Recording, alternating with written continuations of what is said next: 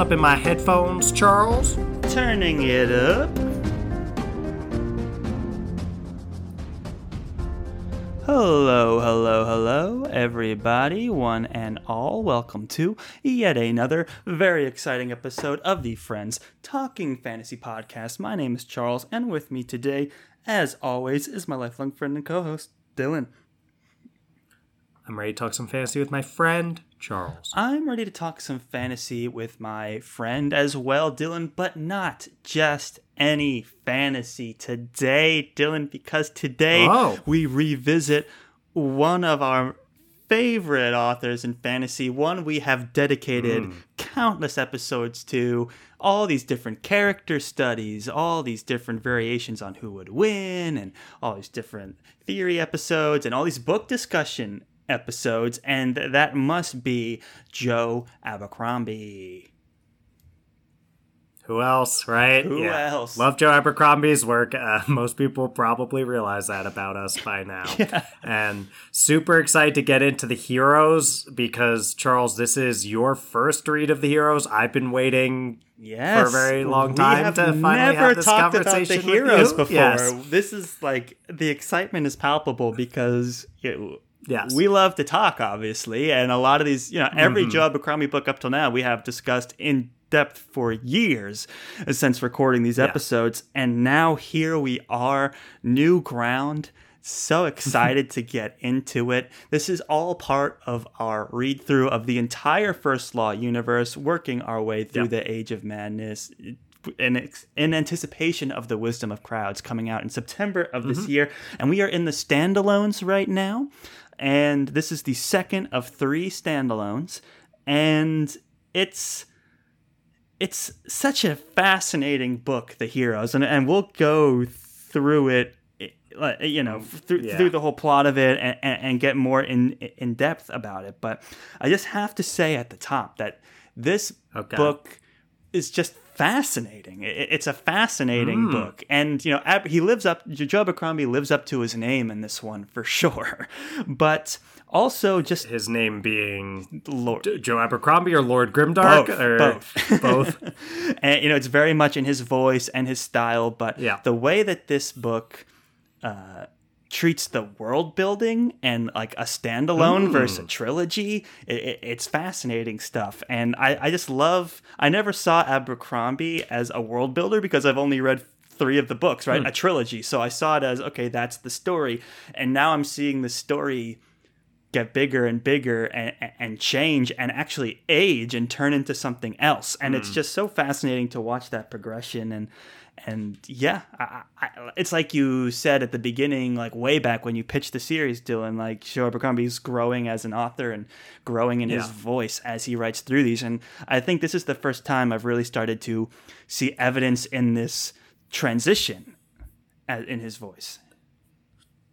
Yeah, that's really well said, Charles. I I think for me as someone who's read through all of Joe Abercrombie's published works so far, I, I feel that it's such a critical part of how I think about the Joe Abercrombie experience is his his growth as an author and the fact that his uh, this series has been continuing and just fleshing out the not just the world, but also the characters and their relationships. And then even as time passes, uh, you know, uh, like w- what happens when characters we know age and move on. And I don't, I'm, uh, so it's such a, it's awesome to see you getting to experience that. And I think a lot of folks who've only read the original First Law trilogy or uh, stuff like that, uh, something that they stand to gain a lot from, like you're gaining right now, Charles, is like seeing where Joe Abercrombie takes his characters and his world as it continues to move on and age and time passes. But Yes. I, I, let me give my spoiler warning so Oh, I can yes, so we can get, yes. get into what we're actually talking Let's about. do it. Um, so, uh, in this book discussion episode, we'll be having a no holds barred conversation about the heroes, as the heroes is in the first law universe uh, and follows events that have happened in previous books, despite being a standalone. We will also not hold back in terms of spoilers for the original First Law trilogy. Uh, so, oh, that would be the blade itself before they're hanged, Last Argument of Kings. We won't hold back anything from Best Served Cold, though I don't imagine we'll get into much about that. But still, we won't some. hold back Might from spoilers. Sure little bit uh, yeah with one character in particular Yes. and then uh, from there we also of course will not hold back spoilers from the heroes the book that we're discussing here so if you haven't read those books yet and you don't want to have anything spoiled then now is a good time to maybe check out those books because they're all amazing but also to turn this down in your headphones so you don't get anything spoiled for you that you don't want to hear Well said, Dylan. And we were talking about characters changing and getting older throughout Mm-hmm. these works, and that brings me right to like Black Dow, Lord Marshall Kroy, Yes. the Dog Man. Yeah. They're all here, but they're in in different roles than they were in the first Law trilogy, and we hadn't really seen them in Best Served Cold. So to come back to them now is super fascinating, and Black Dow fascinates me so much. And, Oh, I love- and he's yeah. such a great character. And in this, it's it's funny to see a man who in the first Law trilogy was pretty much like like always on the frontier, always on the run, like rugged camping lifestyle, now burdened with responsibility and age and at the highest level as a king of the north. It's it's so funny to watch him kind of tolerate politics and tolerate bureaucracy in some way and try and make compromises and things like this when he had so much freedom when he was following Threetrees around doing whatever Yes. he wanted and now he's got the chain and it, and it and knowing that that's where he came from and reading about him now having that context is super fascinating and almost kind of funny and endearing in a way in a way, I mean, it's interesting with Black Dow. The way I read it this this time around is like Black Dow is losing it. So we, Yes. he's just he's ye- he's just having these moments of exploding on people and yelling and like actually seeming really insecure. In a, it's in a mm-hmm. blacked out way. A blacked out way of being insecure is like reminding everyone how he's the hardest name in the North and such a strong fighter and all these kind of things. But he's just having these outbursts constantly mm-hmm. where he's freaking out. And we even get later, I mean, uh, you know, we're, we're going no holds barred here, so I know you want to get through the plot, but like these moments of vulnerability from Black Dow where Yes. he'll be like, asking he was like talking to Craw and Craw's like I'm trying to get out of this biz like I'm gonna go be a carpenter and Black Dow is like it was pots for me like I, I was going to scene, I had soft hands and I yeah it's like a could you imagine me soft hands that whole thing and it's just these moments where it's so Joe Abercrombie where it's like even the hardest name in arguably besides maybe the Bloody Nine or whatever, but Black Dow was always the person that Right. throughout the first Law trilogy and even in this in this book, it's like there's no one worse a person than Black Dow. He's so Exactly. hard and dark and all these things, and even he has so much insecurity, especially when he gets put in that position of power. And I wish part of the shame is that we never get a Black Dow point of view, but we get kind of close to it when Curnden Craw gets uh, to be his second, and we get to see some of these vulnerabilities and from Dow. But Dow's such an incredible character. You're so right, Charles. It se- yeah, it seems very deliberate that Joe Abercrombie did not give us a POV Yeah. into Black Dow, and you have to like. I asked myself, why are we not getting a Black Dow POV? Why are we getting a Craw POV? And I think Mm-hmm. the whole point is we're supposed to be kind of not sure what's going on in Black Dow's head. I think that uncertainty and like being caught by surprise by this, it was pottery for me. We could have read this whole thing of like, uh, things were much simpler when I was a child making pottery versus like having this whole Yeah. thing where he's the hardest man in the north and he's challenging people. And then he's like, it was pottery. And you're like, what? This guy was like holding th- that for this, this his whole life. and he Well never said. shared that with anybody. It, it, it's, it's, it's a calculated move, and I've already Dylan, we've already talked about this, but one of the things I want to have a full discussion on is Joe Abercrombie's use of POV. Uh, just across Mm-hmm. all of the first law, Uh, because you're saying a I separate episode in the world at of- some point. yeah, separate episode, yeah, yeah, yeah, because it's just brilliant. Yeah, okay, and we'll do that.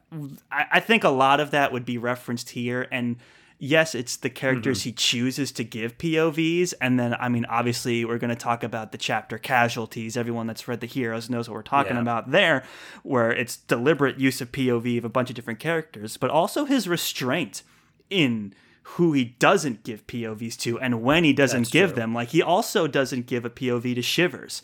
And Shivers was a character we inti- Well, yeah. intimately got Not in this book. Right, right. course. But this Yes. is someone we intimately got to know in Best Served Cold.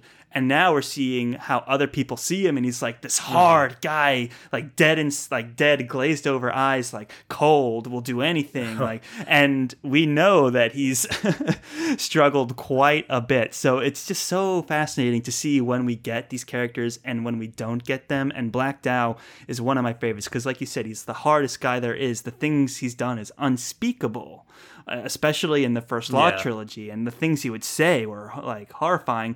But you know, at the end of the first Law, he was the one that was like, "Logen, you're a worse man than me because at least I'm honest about how Right. bad I am." And then he continues to have that like really like deep perspective on things. It, it- it's really interesting. So Mm-hmm. yeah, just throughout the series, Black Dow, truly incredible and. Not a guy I would want to be in the same room with ever, but a guy I really enjoy reading about. um, That's many Joe Abercrombie characters. yes, Charles, and probably Dylan, most of them. I don't know if you remember from the end of our Best Served Cold episode, but I said Hmm. Joe Abercrombie writes a book and calls it The Heroes. Yes. and I was like, "There's no way this man is talking about like a knight in shining armor hero." So it was no surprise to me. I almost like I was like chuckling when I found out in the beginning that the heroes is a location. it is a place.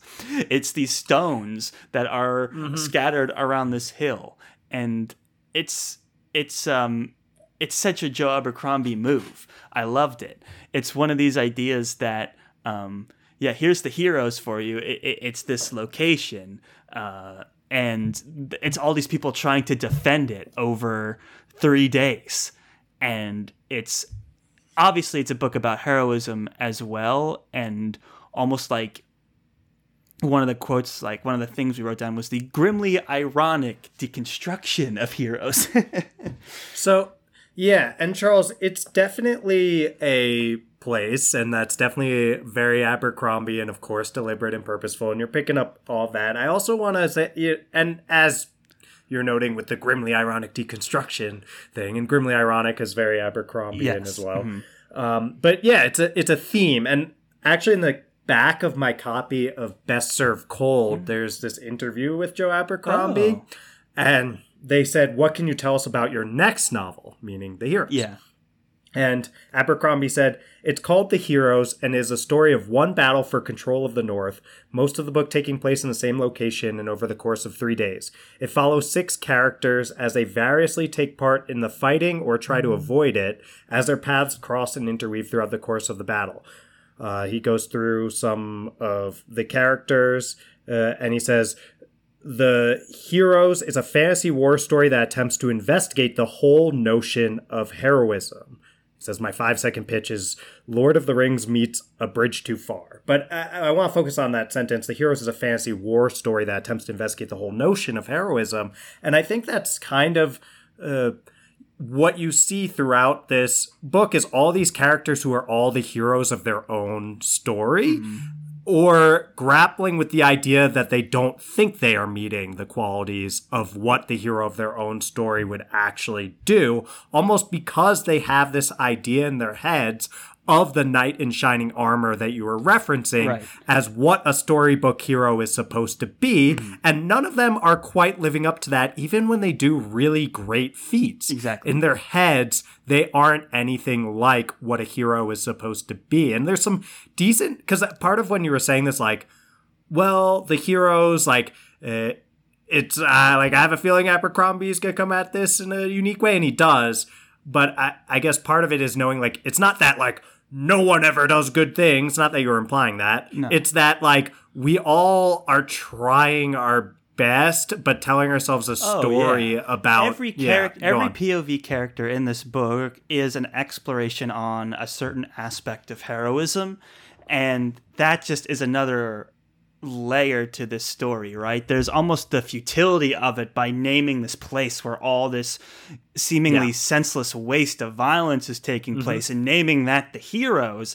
And then there's the characters that are involved in it and how heroism affects them and their moments of heroism or their moments of like of cowardice or or whatever. And we mm-hmm. can get into all these characters, but it's it, it's obviously more than oh it's called the heroes and i named it after a place haha. It's like no it actually is an introspective on heroism in, right. in war. And i like to think that best served cold is almost this idea of futility of revenge. And then we have the heroes which is almost like this maybe not futility of war but it, it's about war. And a lot of abercrombie's violence and like horrifying moments have this element of like I don't know if wastefulness is the right word to them, but it almost seems kind of senseless and wasteful in like the actions that happen. And I think the idea of like it's a battle over a tiny little hill and so many right. people die, and you end up pretty much where you were, just a lot more people are dead. And it's like, wow, yeah. that's that's really intense, and it explores that in a bunch of different perspectives. And uh, to me, it's I love how contained this book is in terms of its setting and its plot, and then yeah. how and time and time and how like a few in days. depth it is in terms of its introspection and its themes. So to me, that's that's a really a difficult thing to do, especially in fantasy where mm-hmm. we're used to everything just being big, big, big and to really focus in. I mean, he has six POV characters. It's not small by any, and he has way more than that if you count yeah. like the casualties right. at cap chapter and all that. So it's it, it's big where it counts, and his economy of POVs versus setting versus time it it comes together so well. Well said, Charles. Yeah, well, I'm sure we'll be able to get into a lot more about the specific character and stuff. I'm sure you're chomping at the bit to get into the plot here, Charles. I see this epic episode note plot summary you have. Right, right, right. I'm, it, yeah, I'm. So I, am going to talk more. I just don't want to hold you back from. Uh, I appreciate your, your that, and uh, there's just so, there's so much to talk about here. Let's let's get to some of these other moments here, and that's like the introduction of uh, Calder, uh, which uh, Prince oh, Calder, yes. Bethod's younger son. Uh, this is an interesting POV for sure because in the first law we only know him from the outside, and he was the one that just ruthlessly had um, the weakest, Forley the weakest decapitated and yes. he's the son of Bethod so he's he's not looked at in a favorable light right? It's it's a very um, unsympathetic view. But now in the heroes we're getting a very sympathetic portrayal of Calder because we're getting to know his story right? And he's aging he's he has a wife and she's pregnant and he's mm-hmm. and he cares about her. He cares about her. He's um genuinely cares about her and yeah he's he's trying to hold on to the family that he has, and then also he's kind of being, um, you know, f- fed to the wolves by Black Dow. Black Dow's trying to you know get him killed by putting him in battle is, is the vibe that you're getting uh, and that's kind of what calder's suspecting and to me like we were talking about the use of pov and in this case to see mm-hmm. calder portrayed sympathetically was was really fascinating to me it's interesting yeah, it's an interesting thought, Charles. I was wondering what you'd think of Calder because it, it might not surprise folks that I am a huge Calder yeah. fan because he's all, yeah, yeah, I thought you might be thinking that while reading it because yeah. he's all smirks and charisma and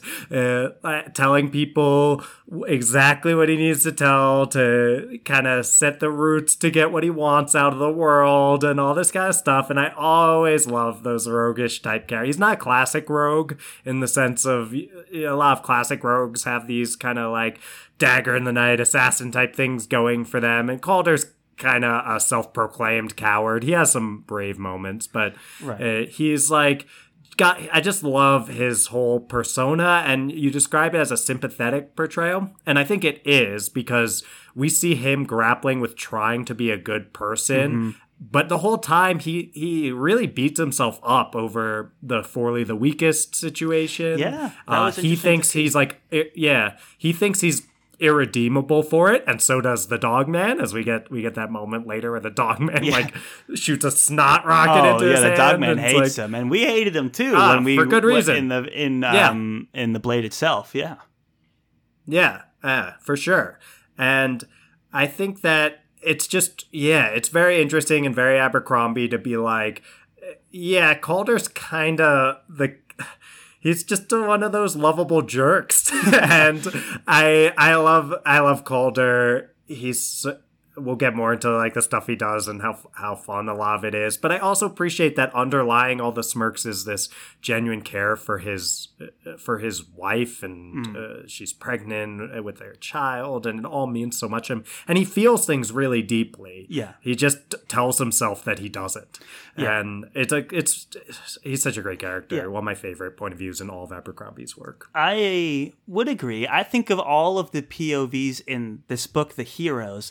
His story arc is my favorite. I think it's the most like poetic. I think it's the most Mm. like storybook. Like man, he delivers at the end. You know, I, I just Yeah. there was something about. I was like, man, Abercrombie can really deliver on that classic like like story and on a nice theme like when he wants to. Like he's ca- he's more than capable of it. And this very clever ending for Calder where he finds Mm-hmm. a way to uh, save his brother by making him king and then acting through him is a moment Yeah. that I really enjoy because I was like, oh, is Abercrombie gonna make him kill his own brother? Like, I, I don't know how I feel about Uh, that. And he would, you know. yeah, he, would if He's, he ca- thought he's more best. than capable of it. Yes. Exactly. I'm saying Abercrombie. Yeah, Abercrombie's Um, more than capable of yes. Abercrombie's capable of pulling a move like that. Yes. But he didn't. Yeah, he- he went didn't. for redemption for Calder, which, is yeah, I thought awesome. was It's part of- fantastic. yeah. yeah. no, it's it's what put Calder at the top of the POV characters for this book for me.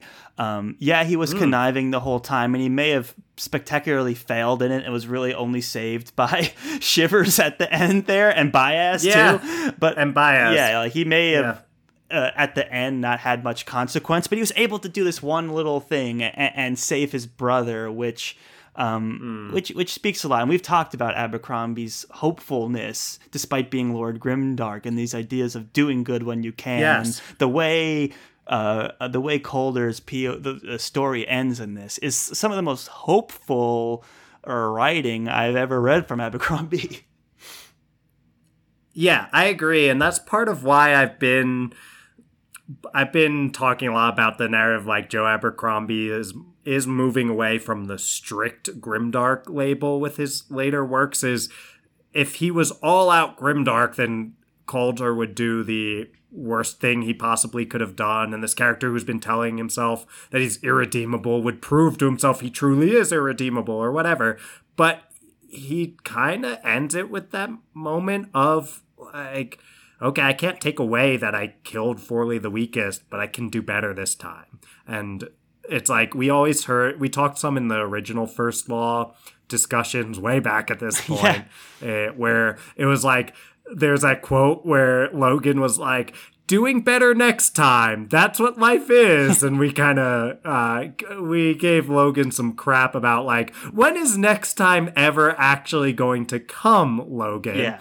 and I feel like Calder, who isn't going around telling people doing better next time, blah, blah, blah, he's just like actually learning from his mistakes and trying to do better next time. And and he really did do it by the end here. And I'm I'm proud of Calder. I really relate Yeah, I'm proud in of some Calder ways as to well. Calder. Yeah. um, I, I haven't done anything as bad as Calder uh, did, but I definitely feel that like uh, uh, this kind of uh, idea of the Calder type character who uh, is looking to you know be a good person when he can be, Right. and sometimes yeah, someone like that can tell themselves stories about how they're not doing that even when they're trying and i think that's so much of what happens throughout the heroes with with most of these characters mm-hmm. to some degree I agree. Yeah, so no, it's good for Calder. good for Calder, and it brings up, you know, at a certain point in the story, after you know Calder goes out into the world eh, to fight in the heroes, we have another character from First Law that shows up in this that I was so happy to see because I think he's like the embodiment of First Law, and I just after after finishing Last Argument of Kings, you just wanted to know more. I was like, Yeah. you need, I need more now that we know what's going on, and that is Okay. Bayaz. Bayaz is back, and Yeah. now that we know exactly who he is, it recontextualizes what he's doing in this book, right? And he lives up to it. He he has, you know, he's here to help Lord Marshal Kroy, and, hmm. and he's got his, you know, his, uh, his right hand man, and they're basically there to test what is cannons. But it was funny to hear him like, hmm, what should we call it? Fire engines? No. it's like it's like it's these moments of humor that are in this book that almost kind of break the fourth wall a little bit, uh, which is kind of funny. Uh, so and this idea of fire engines is one of those moments, and the invention of the sandwich is another one. But um, it, it, I love seeing Bayaz Big moments. big moments and um, this this moment of Bayaz. Yeah, go ahead. Yeah, so I wrote down some quotes because once a Bayaz interaction started happening, I was like, "Yep, this is all going down." Like these these notes have. So uh, I, I wrote down some quotes. Let's hear it. Uh, and yeah, their exchanges. One is the dog man uh, and him, and they start talking about Logen Ninefingers, which is so cool to see that conversation. And he's kind of like, uh, like, oh, he's a good man type thing. And then uh, dog man says, a man anyway. Some good and some bad in him, like most. As for much miss, depends on who you ask, don't it? And Bayaz says, True, you have to be realistic about these things. and that's a beautiful little exchange with those two. And it's fun because you get this kind of like, Where's the dog man at? around Logen after we talked about how he got left in the at the end of the first Law trilogy with this like what now like what am I supposed to think about this guy and uh, then the an even more interesting exchange I think was the one with Gorst Yes. where Gorst says, uh, "I was fairly beaten," talking about the the bout with Jezal, with Jezal at the end of the contest, where uh, obviously we all know Bayaz cheated on Jezal's behalf, but no one no one got caught because Right. it was magic. So Gore says, I was fairly beaten. And Bayaz says, You were beaten anyway, which is all that really counts, eh? and there's just there's just something beautiful. So Gorst, we'll talk more about Gorst, but obviously he's on this just like this uh, arc of thinking he's the worst person to ever exist, beating himself up constantly. He just thinks of himself as this murderer and he's just stuck in the past and all this kind of stuff. And there Gorst is in dire, dire straits, horrible mental state. Oh yeah. And there's something kind of uh, like I don't, for some reason I almost want to say beautiful, but that's not the right word. It's like It's very Abercrombie and where you wanna say Aber- beautiful, but it's so not. yes, I don't like twi- twistedly beautiful. Yeah. Yes. Right, exactly. like twistedly poetic in an Abercrombie Oh, yeah. way, where it's like we sit in Gorst's head with the ramifications of Bayaz's actions toward Gorst and what that did to his life. Mm. Gorst's entire life was sent spiraling. It would have been so much better if Bayaz didn't use him as a tiny pawn in his scheme. And not only does do we have to sit in that, we have to sit with Bayaz, who's just this big bully stomping on anthills, being like, oh, well, like, whatever, like, you lost, like, taking little shots at Gorst, and Gorst doesn't even know what's going on. It's like, what is this exchange? Bayaz Bayaz is such a bully. Yes. He's such a bully. Big time bully. And, yeah, he ruined Gorst's life. he ruined Gorst's life, and this opens the door to talking about Gorst. This is another example of like it, it, it ties in Best Served Cold in an interesting way, and it also it Mm, yeah. also gives more perspective to what happened in the first law. So it's an interesting piece that Abercrombie decided to put at the front of the story here, and this idea of heroism, right? Where we we- again we go back to this theme of being heroic, where Gorst, in his actions on the battlefield, he's a hero right because he fought back the mm. line and he you know yeah. turned the charge back and really all he was doing was basically trying to like suicide through combat and he also just loves to kill people is like yes. another thing you've got so these are not things that you would give to a hero and the fact that under the guise of war by doing these things he's able to you know become a hero he and he kind of muses on that. He's like if i just did this anywhere else i would be sentenced to die a, a criminal. But because yeah. i'm doing it in wartime i'm a hero. And, and he's the first one to be cynical about it too. So this idea of heroism it's like only a, a maniac would be, be capable of doing these things of like charging in and killing a bunch of people. Right. It's like no mentally stable person w- would do those things, and that's kind of exemplified through Gorst. It's like what is heroism really? You have to be kind of unhinged to to do some of these acts of heroism in wartime. Yeah, I have a quote from Gorst that backs that up that Let's I think he says to Jalenhorm, which is Heroes are quickly, he says in that high voice, if you listen to that wonderful Steven Pacey yes, he- audiobook narrate, but I'm, I'm just reading it in my voice. um, Pacey's commitment in that audiobook is incredible. Yeah. But uh, yeah, he's Gorst says heroes are quickly fashioned from the basest materials, quickly fashioned and quickly replaced. If I qualify, they are worthless. and yes, it's like because Gorst sees what goes on inside his head, and everyone keeps telling him, "You're a hero. Look at all these things you did," and he's like. You don't want any part of what's going on in here. If this is what a hero is, that's horrible. Right. That you do not want to be one. Right. and it's further exemplified by like what he says and then his inner monologue, which is almost yeah. like Glokta like, but he'll be yeah. talking to like Finree, for example, and he'll be like, "Very good, lady," and then inside he's like, "Why don't you give me a smooch?" this is much more crassed up than I that. I think he says some. Yeah, I think he says some worse things that you were avoiding yeah. uh, to keep our clean rating. Yeah, but, so it's it, yes. It, this is you know not someone that exemplifies a hero, but everyone likes to think of him that way, and it, it's super interesting to get that juxtaposition of what other people think of him versus be, through his actions and then the just unhealthy mental state he was in to commit those actions it, it is super fascinating and, and very Abercrombian.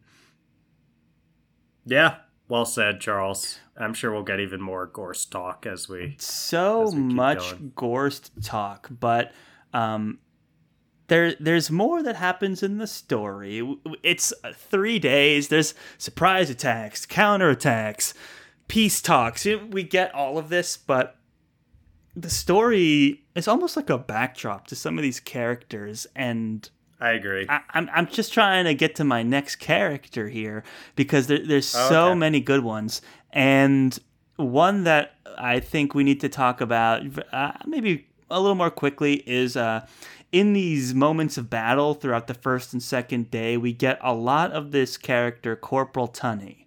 Um, Corporal Tunny, he gets some of the best. A man of your own heart. He, he, I feel like you love Corporal Tunny, Charles. Did I'm you? a fan. I'm a fan.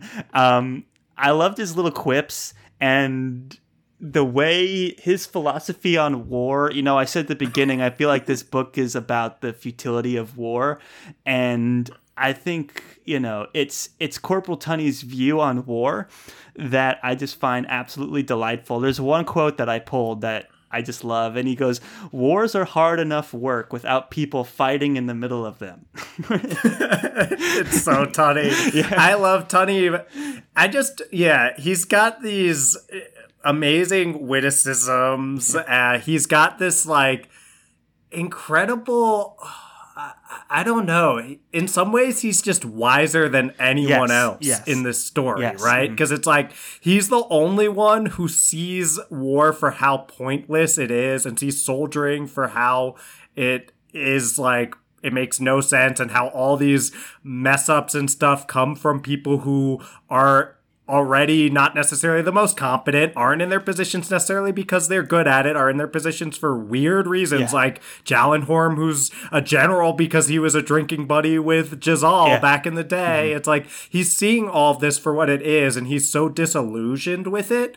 And then yeah, we also get these weird moments with him where he's like gets moments of courage and bravery, whatever the original Tunny that was in him that wanted well, to sign yeah. up has he's I don't know. I love I, I love Tunny as a character. He's a little more um I don't know how to say it like he's more muted than some of these other characters because he doesn't get these big moments, Yeah. right? But what I like again, this we had we were talking about the juxtaposition of Gorst, where it's like his internal struggles and his external acts of heroism.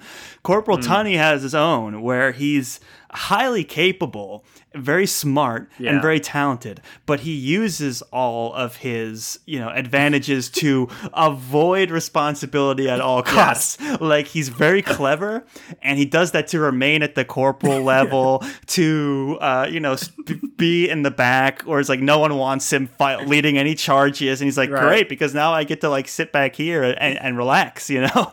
And he's kind of teaching his wisdoms to his soldiers. He's like, guys, Yes. you don't want to be doing that. They're just gonna get you killed. And it's like, uh oh, the general's here. Let's get out of here before th- this comes back on us. There's no reason a Yes. general would come in here unless they were gonna have us do something bad. You know, it's kind of like um, I'm sure if Corporal Tunny saw uh, Gandalf enter the gates, he'd be like, oh no, we gotta go now. if Gandalf's here, you know we're in trouble.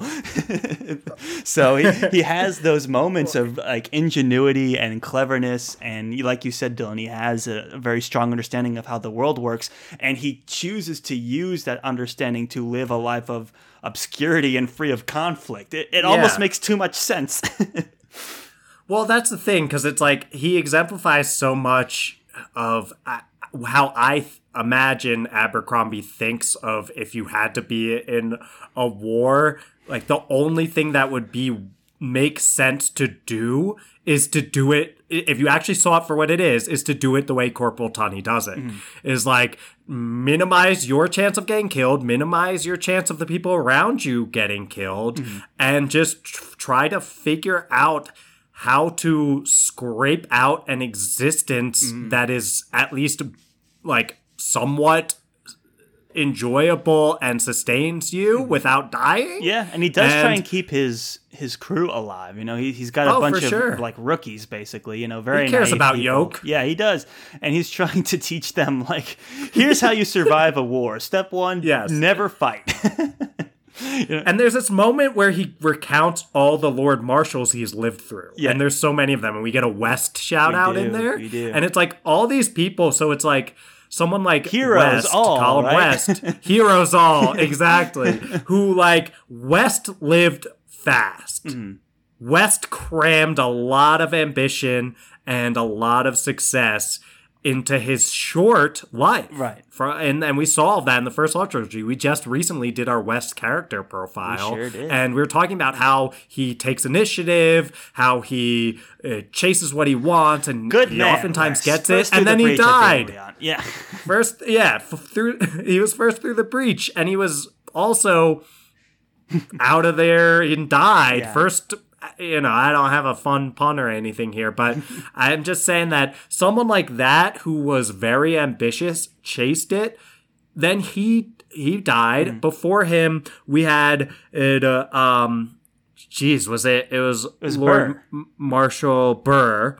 And Burr had probably had so much stress in his life that he had indigestion to the point of death. exactly. so it's like And- these people who live fast, they die fast too. And Tunny has just been bouncing a little bit up, a little bit down, trying to stay at corporal as much as possible, and he survived them all. So it's hard to really it's hard to really uh, get down on Tunny's way of doing things. He's he's lasting longer than all these Lord Marshals. Right, and I think the fact that he's more of a fringe POV character and not one of the main ones only further exemplifies like who he is. Right, he's not Yes. the he's not doing anything exciting because he's actively avoiding any kind of notoriety because he doesn't want targets on his back. He doesn't want the responsibility. He doesn't want the risk.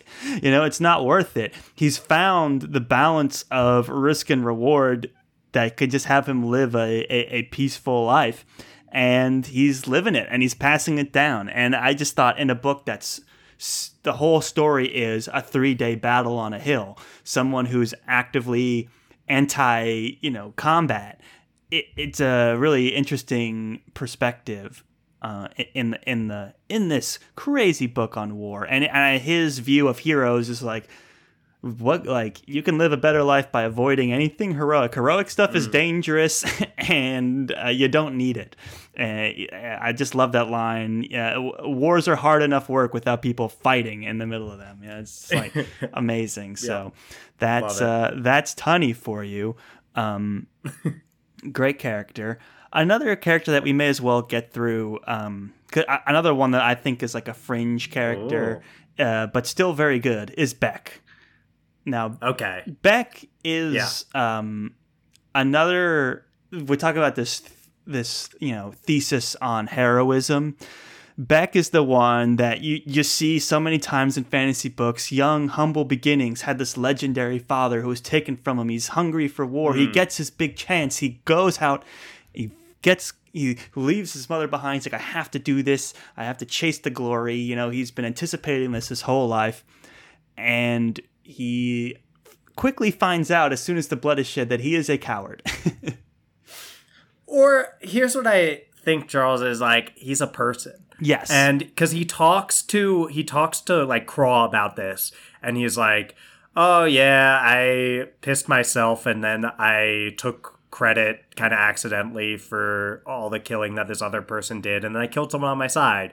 And Craw, who's been in the business for a long time, is kind of like, "Oh yeah, yeah, yeah, yeah, Yeah, that makes one sense. Like that's happened to all of us. Like It's so true. And, And- yeah, I'll I'll toss it to you in a sec, Charles. you got it. but um, yeah, and I so I think that the difference between Beck and these people who stick around is that the people who stick around are just like less aware of how messed up war is and what it's doing to them. And they put up with that stuff over and over again and eventually they get desensitized to it. Hmm. But i think beck's experience is one that probably based on like craw's reaction is one that a lot of people have. They just don't wise up the way that Beck did when Beck decides like, "Oh, this isn't uh, like this isn't for me." It's like, well, it's probably not for anyone to go around killing people, but other people tell themselves the story that it is. They want heroics, they want all this stuff, and Beck was like, "I'm going to go back home to a place where I'm loved and know what to do and um, like carve out a life that makes sense." I'm going So back to my mom. I don't think he's a which- coward. I think he's yeah.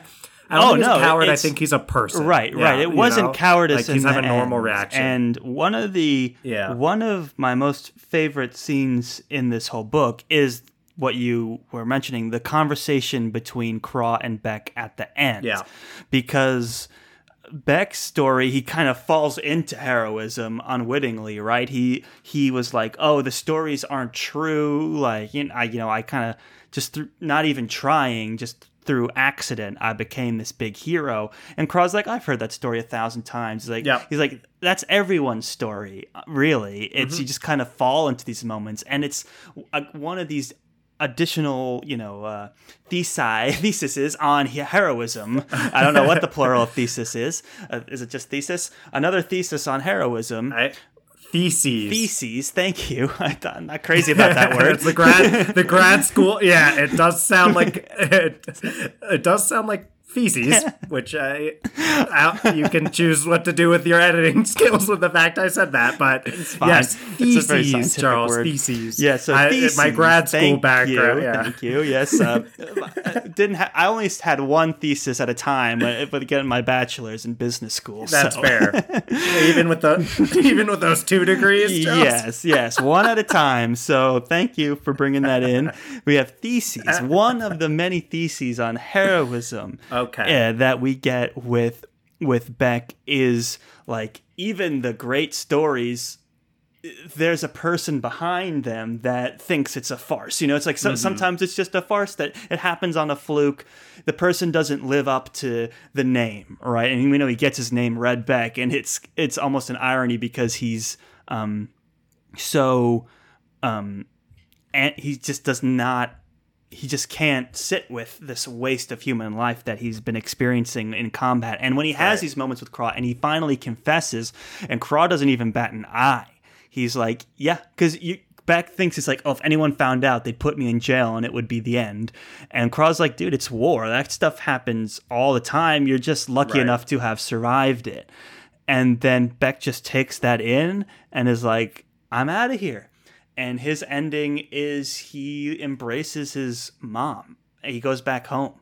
and that's not typically the story that Yeah. we get from a hero. And Beck is is Beck a hero? I'm not sure, but he like he is one of the few characters in the first law world that is able to walk away from violence and scores. I mean, he's like the mm-hmm. exact opposite of Logen, right? He's like, Logen would Right. never go back to his home and be like, "Oh, I'm just gonna put that like that was not fun, not for me." Like I'm here now. Logen killed his dad, so maybe uh, that helps Beck learn some lessons. uh, exactly. way. So uh, it's like Beck is one of the few people who's able to look at this scene around him and change his story, and it was a wholesome thing to see, and I really did uh, appreciate that about Beck's storyline, and I love that Craw Beck conversation at the end. Really, really well done. Yeah, I do too. Yeah, because it's like I like to think that if I were in this kind of world, that I would wise up enough to be like Beck and just be like, let's live a simple life uh, with minimal violence. It's I like you said, Charles. He's one of the few characters in Joe Abercrombie's world to actually listen to all this advice that all the old hands are giving of like, hey. Step away from this. Go be happy. Go carve out a real life of not killing people. And Beck is like, yeah, I will do that. And good for you, Beck. right right. And it's it's I, I, there's another like nice little detail of that giant legendary sword. And becca's like it's the legendary sword. Like what isn't it supposed to be passed down? And Craw's like bury it. It's, it's not that important.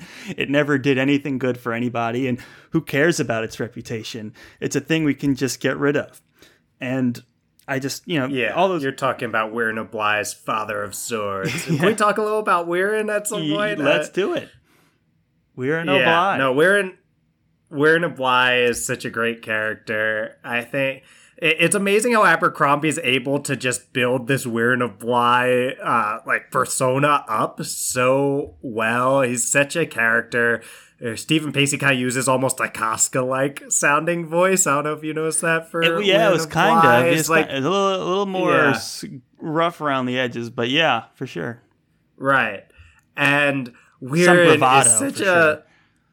definitely some bravado and he does this whole like this whole thing where he's just this amazing legendary uh, swordsman but he's a little he's Unhinged, cracking up yeah. Hmm. Whirrun. He's a little unhinged. And he but he'll also follow the very most of the time reasonable and level-headed Curnden Craw because Whirrun is convinced based on some like witch's prophecy that Curnden is the person who's going to show him his destiny. I've been seeing the And time like- and the and the manner Right. of my death, and it is not here. Yes, and that one led him awry. Yes. Because He's One like, "Oh, my I should have worn moments- armor." Yeah, yes, you should have, Whirrun. like, he has this amazing fight, and this is so Abercrombie, is that fight between Whirrun and Gorst, where it's like legendary fight. You've been building toward this in some ways, like the pretty much the best fighter on the Union side against the best fighter on the North. You've build, been building toward this, and Abercrombie has the writing ability, the writing chops, of course, to deliver a ridiculously satisfying fight where one of them wins or something like that. And it's just clear who the better fighter was. But because he's Joe Abercrombie, he chooses to make it be like just a spear out of nowhere, takes Whirrun with his bare chest because he's so convinced of this prophecy that he's not going to die in this battle. And Gorst is like disappointed. Um, you know, Right. he, he got past it, but disappointed that he doesn't even get to really finish his fight and see who the better fighter was. And it's like again driving home that point of how like just because it's war whatever, you don't get these dramatic, amazing, heroic moments. They're not guaranteed. You get pointless things and people dying when they didn't expect to, and not in ways that are as dramatic and yeah, we'll say heroic again, Right. and as they could be in stories, and it's Right. it's such a beautifully Abercrom- Abercrombie twisted moment, And it's there. interesting to see a character who's bought into the idea that they are a hero and they have hmm. some of these legendary things about. Yeah. them and they're like the crazy person. who who dies a very preventable death. so it's like it, it's Yeah, another one true. of those bitter ironies that Abercrombie is, can masterfully weave. And you know he's also the inventor of the sandwich, which I don't think people give him enough hmm. credit for that. He was putting cheese. Mm. Did he call it like a cheese trap? yeah. What- cheese what- trap. Was that what he called? I'm trying to remember. And, and then it, and then everyone else is like, you know, sliced bread. it's like you take the bread and you take the cheese and you eat them. Like, what are you talking about combining them? So Yeah. yeah, it's one of those uh, those funny those funny moments. But yeah, he, a cheese trap. I think that is what he was calling it. Is that what something like that that? sounds right. was, yeah. oh, so there you go. That's another one of the many heroes in this book. Um, another, I, I think this is the last POV character that we have yet to talk We about. We didn't talk about. I think you're looking at Finree, right? Yes. We didn't really talk about Craw in in detail yet. No, we haven't we? talked about Craw. We've talked about him more than we've talked about Finree, but we haven't really Yes. given Craw his his due either. Um, I mean, Craw Which is do you want to go for first? Craw is like the. I feel like if there was going to be a main character of this book, he gets a lot of screen time. Um, Yeah. He's compared to Threetrees a lot, which is always Yes. a good thing, I guess. Like Threetrees, through and through, was a pretty like decent guy, and everyone liked him, and he died a noble death. Like he and Yeah. one of the things that I'm getting a sense that you know as we finish the heroes is like times are changing right? We've got cannons now and it, it's, battles are changing and a character like threetrees existed when like logen was talking to spirits and breathing fire you know? Like those hmm. times are fading not fast but they're fading and Craw's Yeah. kind of on the fringe of that, and he's older, right? Retiring too. So he's the old hat at this as well. So it's interesting to see how Abercrombie's world is progressing and leaving some of these characters almost kind of behind. And and Craw's feels like one of those ones who's getting a little bit left behind. Eh, He's not sure what to do. He's able to drop some really good wisdoms to people like Beck and Yes. And he makes the troops feel better, but he There's a great conversation with Shivers that I'll I'll read at. when Oh yeah, when you're. Shivers is a whole nother character we can talk about. But yeah, Craw is Yeah. he's often giving speeches to people and making them feel better, but he's giving speeches that he doesn't personally believe in. He's like, "Oh, that eulogy was crap and didn't I really this guy wasn't that great." But everyone was like, "You did a great job, Calder. Uh, I mean, you did- a great job, Craw. Straight edge, all through and through, like threetrees." Yeah. And he's like, "Whatever." Oh my god. So we have this awesome conversation between Shivers and Craw, and it starts with kind of this oh, like, how do you be a good person? And we know that Shivers really wants to be a good person from his Best Served Cold days when he tried really hard at the beginning of Best Served Cold uh, and didn't work out for him. But he's talking to Craw. So how do you do the good man thing? He's like, why I tried it, couldn't make it root, couldn't see the profit in it. And Craw responds with, there's your problem. Anything good I've done, and the dead know there ain't much, I've done for its own sake. Gotta do it because you want to. And Shiver says, I'm gonna blank something out for the clean podcast here, but Shiver says, It ain't no kind of sacrifice if you want to do it, though, is it? How does doing what you want make you an effing hero? That's just what I do. And Craw says, I haven't got the answers. Wish I did. And then we get Shivers. It says Shivers turned the ring on his little finger thoughtfully round and round. And we know hmm. that is Benna's ring. And I was talking about this in the Best Served Cold episode about how the ring is kind of this like metaphor for this like vengeance and seeking blood and all this kind of stuff. And we then we've got Shivers turning on his hand here. Uh, and it says, yeah, redstone glistening. And Shiver says, guess it's just about getting through each day. Craw says, Those are the times. Shiver says, You think other times will be any different? And Craw says, We can hope. and it's such a wise, I just love Craw's wisdom because he's seen so much and he's just been grinding to try to do good things and he still sees all the ways he messes up. And he deals with people being like, How do you do the good person thing? He's like, I don't know. I just try really hard and then everyone tells me I'm doing well, but I feel like I'm just doing crappy. All I do is hope and try. Mm-hmm. And Shivers, you know, he's trying to take it in and uh, he does get a moment there at the end where, you know, Black Dow, mm, he's got all these issues and stuff like that. And uh, maybe it came a little bit from a place for Shivers of not wanting to be a dog anymore and being betrayed and knowing that maybe uh, he'll get treated better by Calder. But he also kills the person who a lot of people would say is the worst person in the entire North yeah. and puts a person who's been preaching for peace in charge. So yeah. we'll see. I mean, it's still Shivers killing a person, uh, but. Yeah, and uh, cheating in a contest and, and che- all these other sure. things. But it's like, you know, whatever. Yeah. That's the least of it. Maybe he's learned. Yeah. And that's kind of the craw thing, too, is like, I do things all the time that get people killed, and everyone keeps telling me I'm a good person. What is going yeah. on here? Yeah. So. Yeah, yeah, he's got a bit of an imposter syndrome thing going on, which again is this part of this duality of hero- heroism, right? Where it's like, oh, mm-hmm. oh, everyone really likes me and thinks I'm great and compares me to Threetrees, calls me a straight edge, but I lead men to die all the time. I failed almost everyone that was part of my original right. band, you know, Doesn't. including like the most heroic hero of the North is dead. So it, it's yeah. And I give crap eulogies, so it's like it, it's it's um to him it's nothing, and to everyone else it's it's a big deal. So it's again this idea of um, of heroism, and you bring up such a great a great point with with Shivers and the ring, and ha- like I was thinking when I was reading this, there, there's so many moments where people like you can read the standalones and get ninety percent of it, and you can give it a try. And I kind of said when we read Best Served Cold, like yeah, you can, and, and I'm kind of putting stepping back on that a little bit because it's like you should definitely read these in publication order. Like, there's no reason to just mm. read Best Served Cold or read the heroes to me.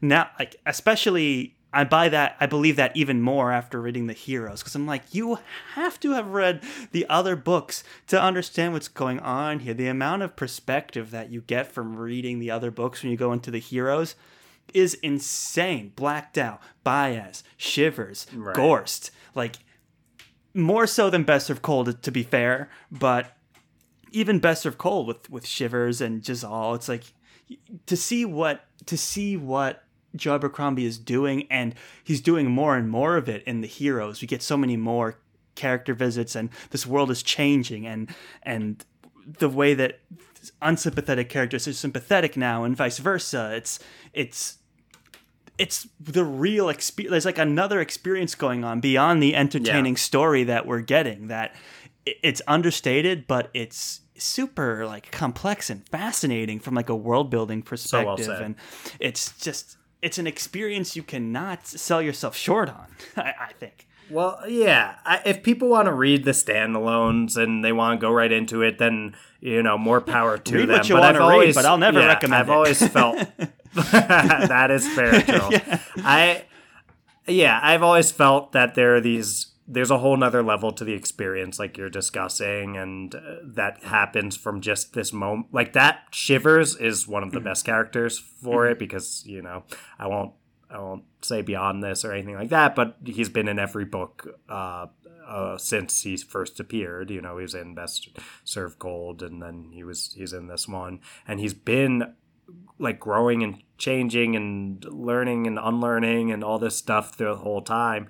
And yeah, moment as subtle as like he's turning a ring. And if you're reading the heroes as just a standalone, the turning of the ring means absolutely nothing to you. There's no way it could mean anything to you beyond the fact like that he's like contemplating yeah. something. Yeah, yeah.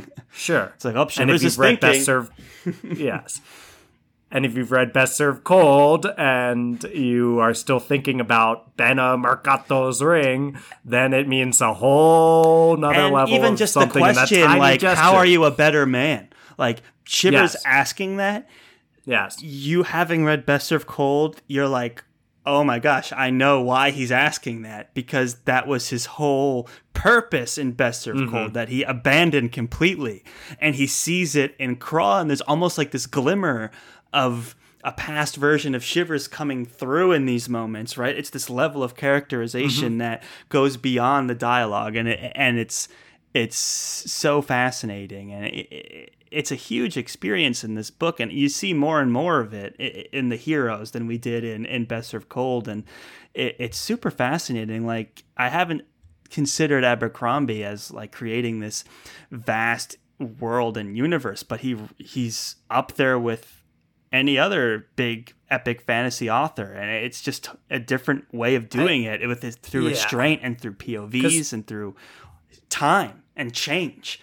It's like wow, you, time and change. This is so bold things to do. Yeah, like his characters change, think, his world is changing fast. Yes, yeah. You keep going to world building, and I I see what you're getting at, especially you know like cannons and sandwiches are being invented. Industrialization like, is happening or sure, beginning to happen. it is happening, but uh, and credit to Abercrombie for that. But it all is just a stage for him to tell stories about these characters and their evolution, oh, and that's yeah. So really, what it is is yeah, uh, characters changing and the world changes around them, but characters uh, are are the thing that gets a spotlight shine on them. And and I'll say, Charles, uh, one character that we get to see influenced and change uh, as you know from the first Law trilogy and how they show up now is Kroy. Is mm. Kroy, who is someone who was like a bickering uh, bozo in the first Law trilogy that West had to deal with, and now he's this like Lord Marshal who has seen the person he used to bicker with because he got that very interesting moment at the end of the first Law trilogy. Mm-hmm. Where Poulder, who he's bickered with this whole time, dies. Mm-hmm. And Kroy's kind of like, wait, if I don't have Poulder to rage against, what am I? Mm-hmm. And you can see that he's taken all this time to reflect and be like, I was such a bozo in my youth. I'm mm. going to do better now. And he enters this book as this like hardened, strong leader. Mm-hmm. And I, so I'm really impressed by that. And I'm also, I really enjoy a I, Finree is uh, is actually one of my favorite point of views in uh, this book. I think mm-hmm. that's probably gonna be a whole nother uh, like I don't know. I, we'll see if people agree with me or not. Um, but uh, yeah, that I mean, hopefully they agree that she's one of my favorites because that's but yeah so we'll see if other people like her that much but yeah her relationship with Kroy and how Kroy has become this like strong father figure despite being a bozo earlier on and we'll, we'll get into Finree more about right and i mean he basically in his own way stood up to Bayaz which yes. is one oh, of yes. the most um admirable things you can do in the first law universe is Definitely. like somehow defy Bayaz and walk away with your di- life and your dignity intact.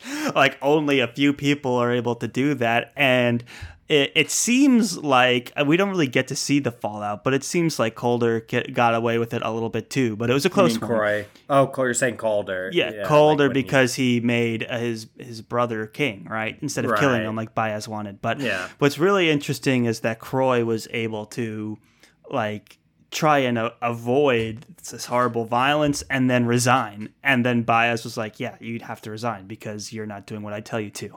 it's it, yeah. it's a moment of endearment for Kroy, I think, and to think of him as like one of those bureaucratic, squabbly guys who held up the charge to the North because he couldn't get over his petty um, bickerings.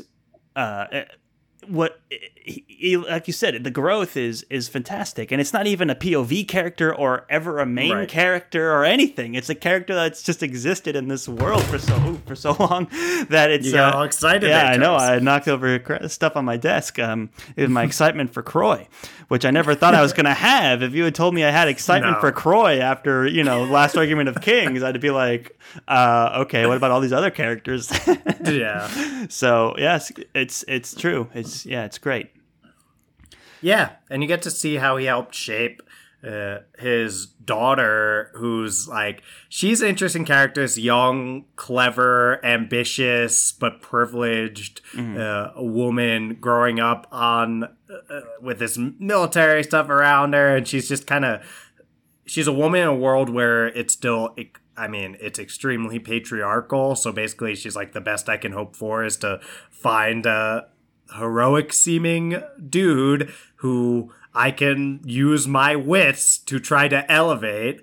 And she really sets to it. And she's one of those characters, Charles, that I appreciate her. She initiative and she's very proactive and she also is very clever. She even catches the eye of Bayaz for yes. being an ambitious, clever person. And you know, she's Bayaz, clever yes. when she sees Bayaz and is like, that guy's no good.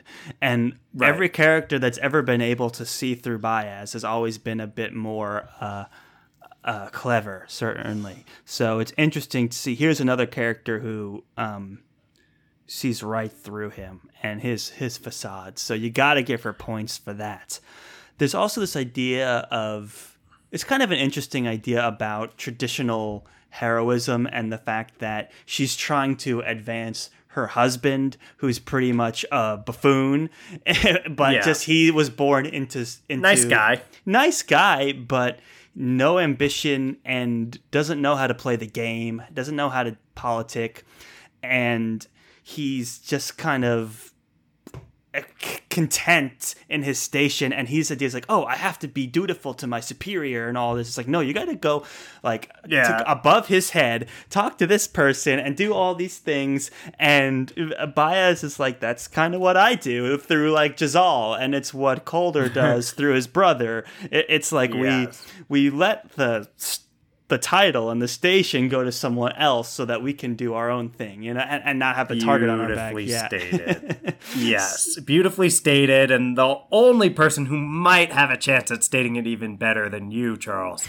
would be Bayaz himself. Oh, let's hear it. who says, "Heroes have their uses." But someone has to point them the right way mm. and clean up afterwards. They always raise a cheer from the public, but they leave a hell of a mess. And he says that to Finree. yeah. So Bayaz awesome. has this moment with Finree. It's like, let me take you under my wing. Like, I can see that you're kind of like me, which is kind of insulting, but it also, at Finree, I also think part of what I, I like about her is like, she feels so bad about she actually has a very heroic moment where she stands up to Black Dow, she saves all these people, and she still feels terrible about the one person she left behind to a really right. horrible fate. Mm. So she's a she has a lot more care in her heart than Bayaz does. I know that's setting the bar pretty low if we're yeah. going Bayaz, but but I really do like Finree because yeah, we get this external venomously ambitious type thing, and she tells herself a story about that, and then meanwhile when push comes to shove, she tries to save as many people as she possibly can. So,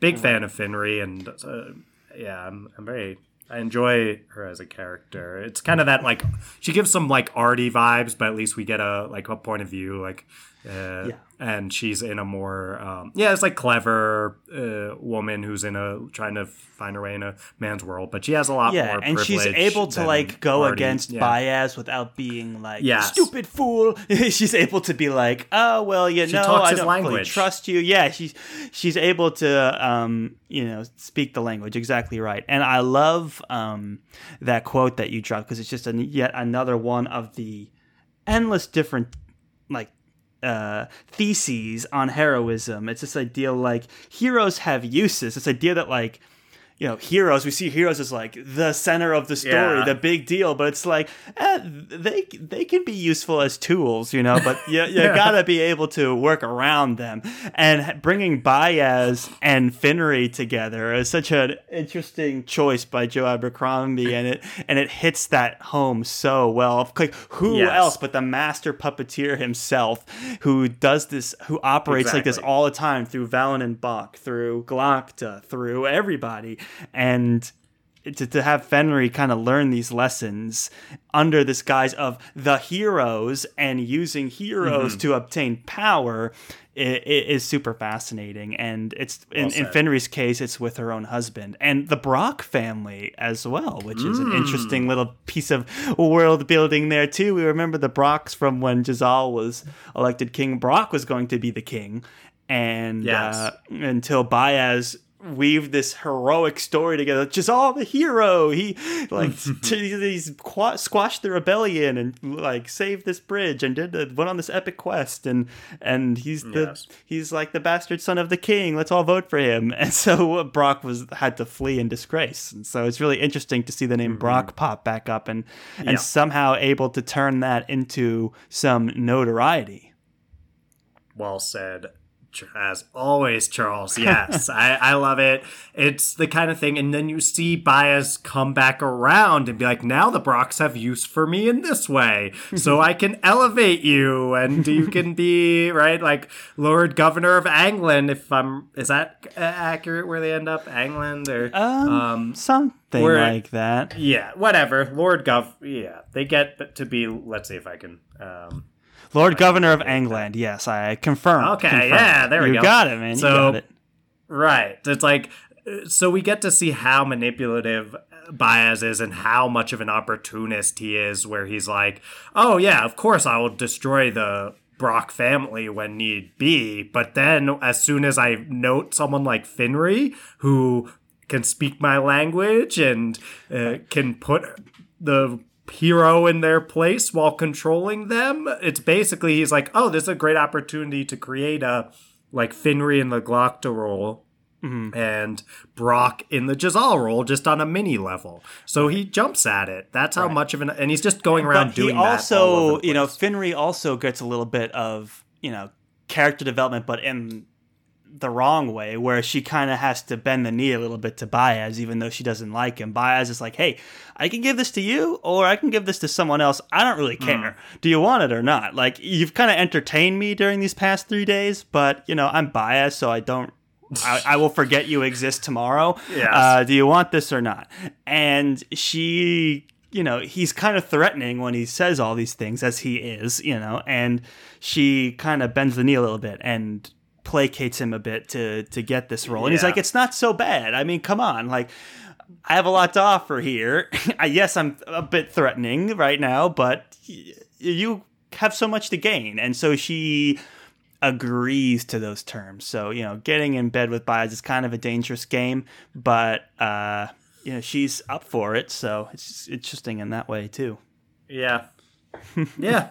Uh, I mean, it, she gets what she wanted, and this is in reality, or the reality of Joe Abercrombie's world. This is what getting power looks like. Everybody, everybody has to serve someone, mm-hmm. and yeah, we get these. We get people like Monza who are very much resisting it, but Right. yeah, it's very hard to escape. You get people like Beck and Tunny who and- just don't even bother playing. right.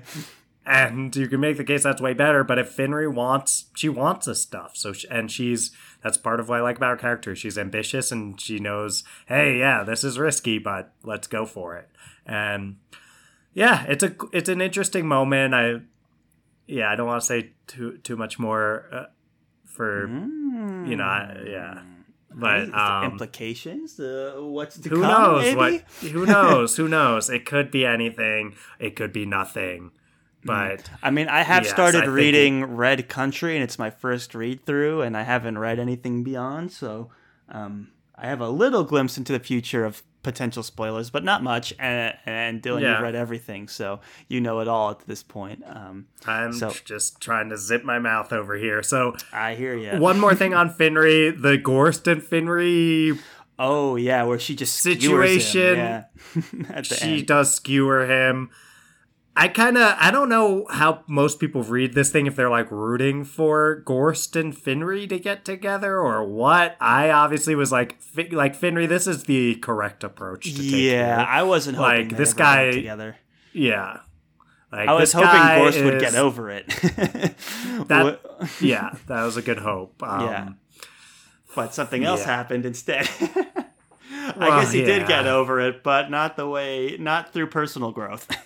He put himself out there, and Finree did exactly what is like the sensible, rational thing to do, which is like, I am currently married to a guy who is going to be the Lord Governor of Angland. Mm-hmm. I'm going to be Lord Governess and really run it. Like, please go away. You're a murderer. And You Right. know, I mean, it was a little. It wasn't that much nicer than that, honestly. But she, yeah, she did what makes sense for her. It's kind of this like we're very used to these arcs of like if a character's in love with another character, then they're gonna get together. Gorst had so much crap going on for him that it's probably hard. I don't know. I don't know if any people like root for that relationship to work out or what. I'm sure Right. some people do, or And- and, and it's that- normal. That's the way to read. That's a normal way to read someone being in love with someone that you're in their point of view to like want them to fall in love. But Mm. I just love this like I don't think it's an intentional subversion of that necessarily, but just this like honest moment of Finree being like, "No, why would I want to be with you?" Right. and, And I it- appreciate it- that. Me too. And it immediately follows the scene where Gorst gets this. He's been agonizing Hmm. over the fact that he was cheated out of his position, right? And he gets the position Yes. back, and he doesn't have it for an hour before he meets with Finree and just is Uh. like, "You got your position back, but you're a horrible person and you're a joke." Like I used to think you were Uh. like a noble guy, but y- your intentions are so clear now, and it's transparent and pathetic. And she leaves, and he's like, uh I don't even know how to feel anymore. And that's how his plot basically ends. yeah, Gorst.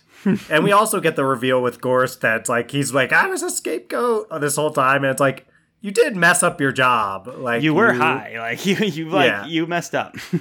Yeah, you were supposed to protect the king, and you didn't. So yeah.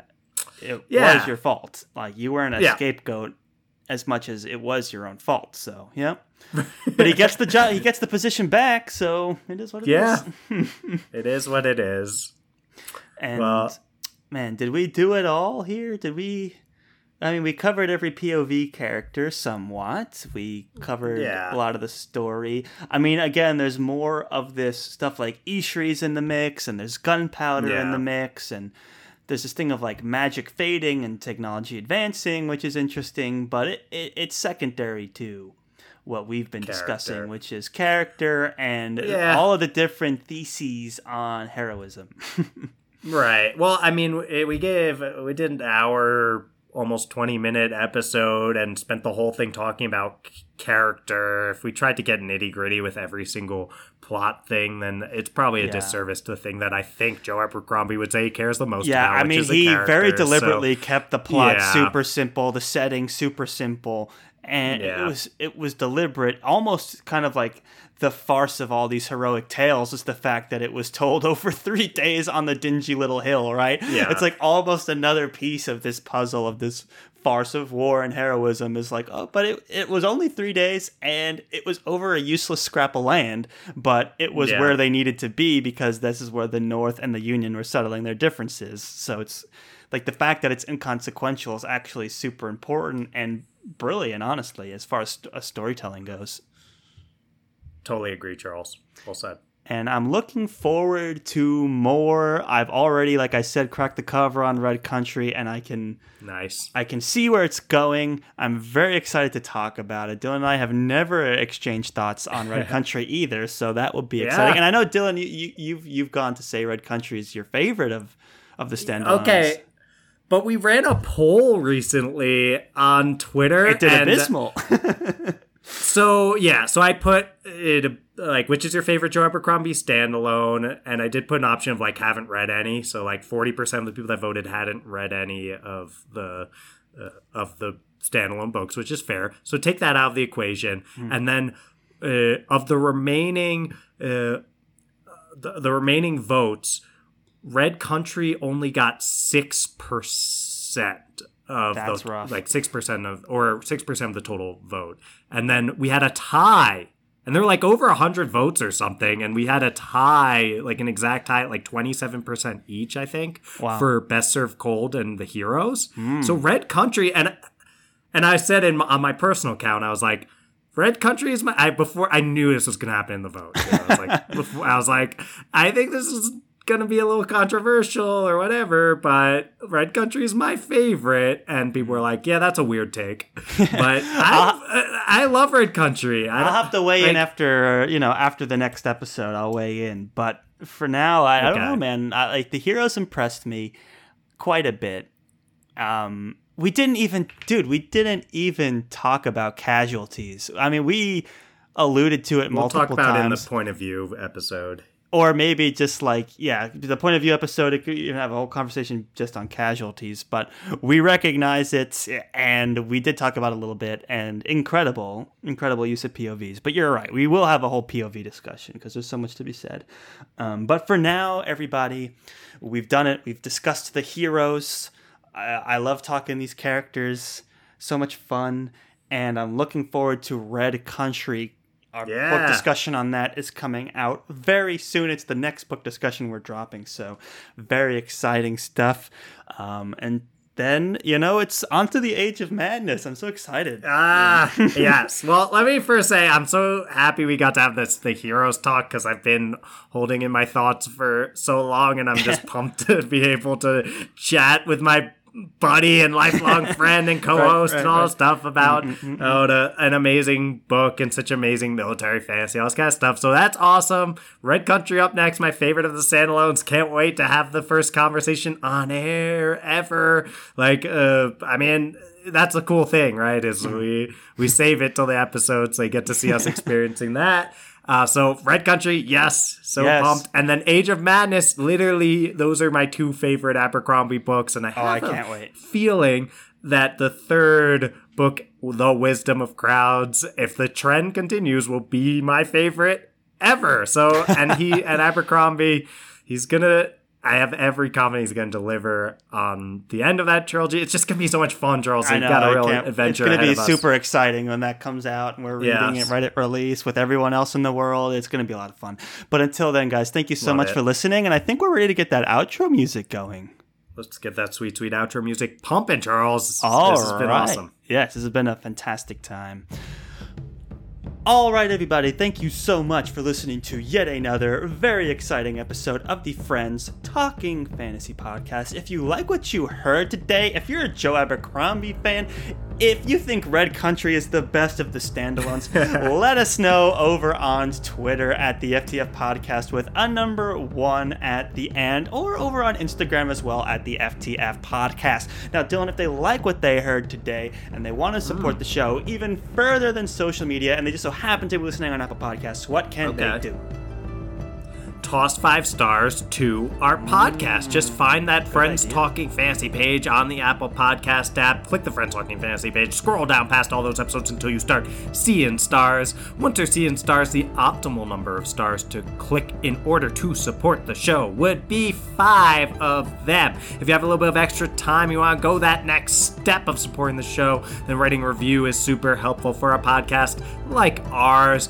But just listening is more than enough. Thank you so much for doing that. Listening, just listening, guys. Thank you so much. We greatly appreciate it. You guys are awesome. And as always, go forth and conquer, friends.